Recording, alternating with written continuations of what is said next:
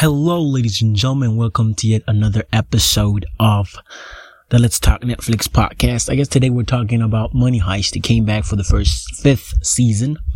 took a while for me to talk about it. You know, we usually have an episode every Friday, but we didn't this week. It's Bloody Wednesday when you're, when this dropped. So, it should have happened last week, but it's a new week. I guess doesn't necessarily mean that this week uh, an episode won't be coming because I'm dropping an episode of Money Heist, which I feel like it's long overdue. And I should, you know, should have dropped out and told everybody and everything there is to say about Money Heist. So it came back for the fifth season and it was interesting like it always is, not disappointing like it always is. And a lot of tragic stuff happened and a lot of cool stuff happened and a lot of confusing stuff happened for me. And, and a lot of great things about Money Heist, sense that even when you die in the show, you're not completely dead. Like you live off as a memory. Not a lot of shows can do that. An actor or a character passes away in the first season, the second season, the third season, and even the fifth season. And they keep showing up seasons and seasons on after. Now with this fifth season that came out, there's a, apparently another part that's left out. It's probably going to come out sometime December this year if I read that right. Of course, I could be wrong with the whole, you know, information that I've got down. But this season kicked off, you know, with the professor and the whole crew in still in that bank, trying to melt down that gold. And, uh, you know, they had a few issues with, the uh, with, uh, Tamayo and the whole army situation where he was trying to get control over the bank. And then, you know, Toro Roman was as he always does, loses his composure, loses control, and tries to play the hero. And, you know, his ex-girlfriend sort of shot him. But I don't want to spoil it, but I'm assuming by this time, everyone's seen the fifth season who's actually remotely interested in the show. And if you're not remotely interested in the show, what rock are you living under? Because this is probably one of the best shows Netflix ever produced. Of course, Netflix have, has The Witcher, Stranger Things, what was this other, uh, sex education, uh, Orange is the New Black, a whole bunch of great shows that came out from Netflix. So you, you have to say that Money Heist is probably one of their biggest, in my personal opinion. And when it comes out, everyone talks about it, and then they stop talking about it. It's the thing with, with, with Netflix. They drop all the episode at once, and everybody's excited about it for a week, and then they stop talking about it.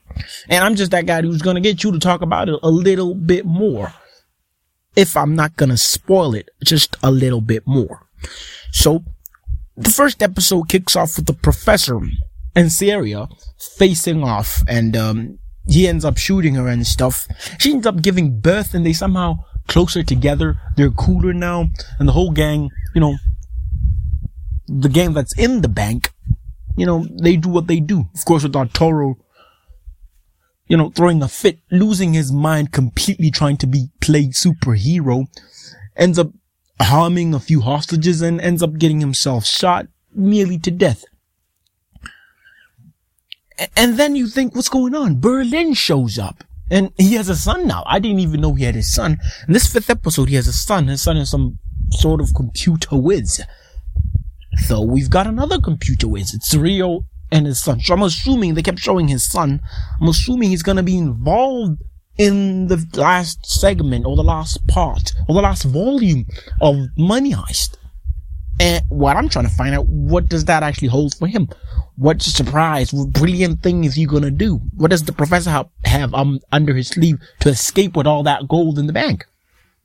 It's quite interesting. And this crew keeps you know, gathering allies wherever they go. And somehow the professor has some sort of cool magnetism thing he does that he can capture all women who investigate him.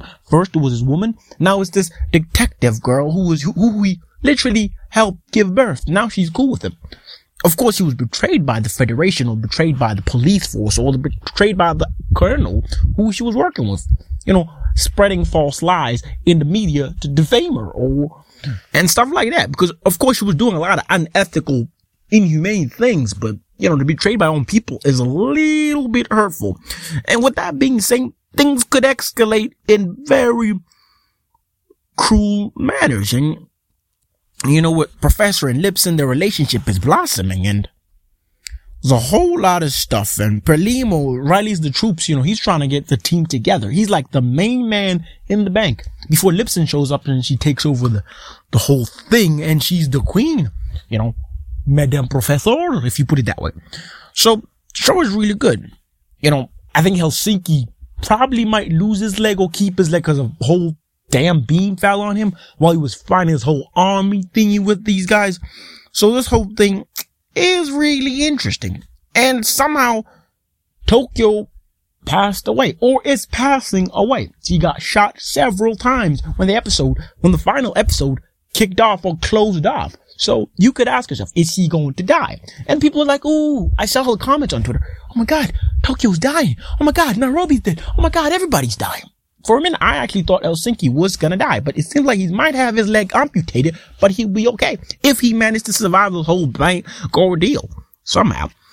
So my question is, how does this show actually end? Is everybody going to be killed off? Are we gonna get a happy ending? In this season, we got a little bit of Berlin's life. We got a little bit of Tokyo's past life that she had a former lover and she's been a bank robber the whole time. And when the show starts off in the first season, you meet Professor and, you know, Tokyo and how he sort of helped her run from law enforcement. But you didn't actually know in detail what she actually did. You thought she was just a petty, you know, Bonnie and Clyde chopper, murderer. I mean, not, murderer, instead, uh, bank robber. She was really into the shit. So it's really interesting. The writers of Money Heist are brilliant. And of course, I always say, if you're gonna watch a show, that's in a different language, whether it's Spanish, Italian, Japanese, whatever language the show originally is in, you should watch because if you watch it in a, in a dubbed sense, whether it's English or any other language you're watching it, I feel like it deprives the quality or the brilliance of the actors. And when you see the actors, hear them say the words they say, even if you don't understand the words and you can actually look at the subtitles and read what they're saying, you can literally see their brilliance. And if you can see their brilliance, you can literally, you know, appreciate their performance more. And you gotta, you know, applaud the whole cast of Money Heist. They do a really great job and they perform well. And I'm looking forward to this upcoming season. And I tried so hard not to spoil this whole thing and I tried so hard not to speak too much so you people can hear me. But if you hear me, that's great. And if you don't hear me, I apologize. But I gotta say, it's gonna be interesting. And, uh, you know, how this whole thing ends up, ends up, you know, but show's crazy. If you die in Money Heist, we'll remember you, so you'll still get paid. It's a brilliant concept, it's a brilliant show. Makes you think, can they actually push this to further seasons? I know they're saying this is their final lap. My, I think they can reach 10. If Fast and Furious can reach ridiculous numbers and it's a bloody film, I think Netflix can pull this Money Heist thing to the gaps. But of course, sometimes too much of a thing is a terrible thing. But I would not mind Money Heist. If they do it well, the way they did it, it's great. But again, it's always the final lap of any show that you find you really love that's a mess. You, I'm not, I'm gonna talk about, you know, HBO's Game of Thrones. It's not part of Netflix. I'm just saying it was brilliant. And then the final season, it was shit. But so far, this Netflix show is not shit. It gets better and better. They still surprise me. And I love that about a show that can surprise you. Of course, you know they're going to get away with it somehow, but the way they get there is always impressive in my book. So if I was going to rate this, I was going to give it a six out of five stars. So I don't know what I'm giving it, but I'll tell you this. Watch it. If you have not watched it, I am sorry. I don't know what rock you're living under. If you want to survive, join the rest of the world, get off that rock or get out that rock. Crawl out of that rock if you must. Hmm. With that being said, thank you for listening to the Reese to another Reese Jansen pod, and we're talking about Let's Talk Netflix podcast. This has been a production of the Reese Jansen Network. Yes. Anyway, thank you for listening. As always, I'll leave a link in the description for my other podcast. Anyway, check me out on Twitter at official TRS, pardon, official TRCN. And uh, thank you, ladies and gentlemen. Let's have out another.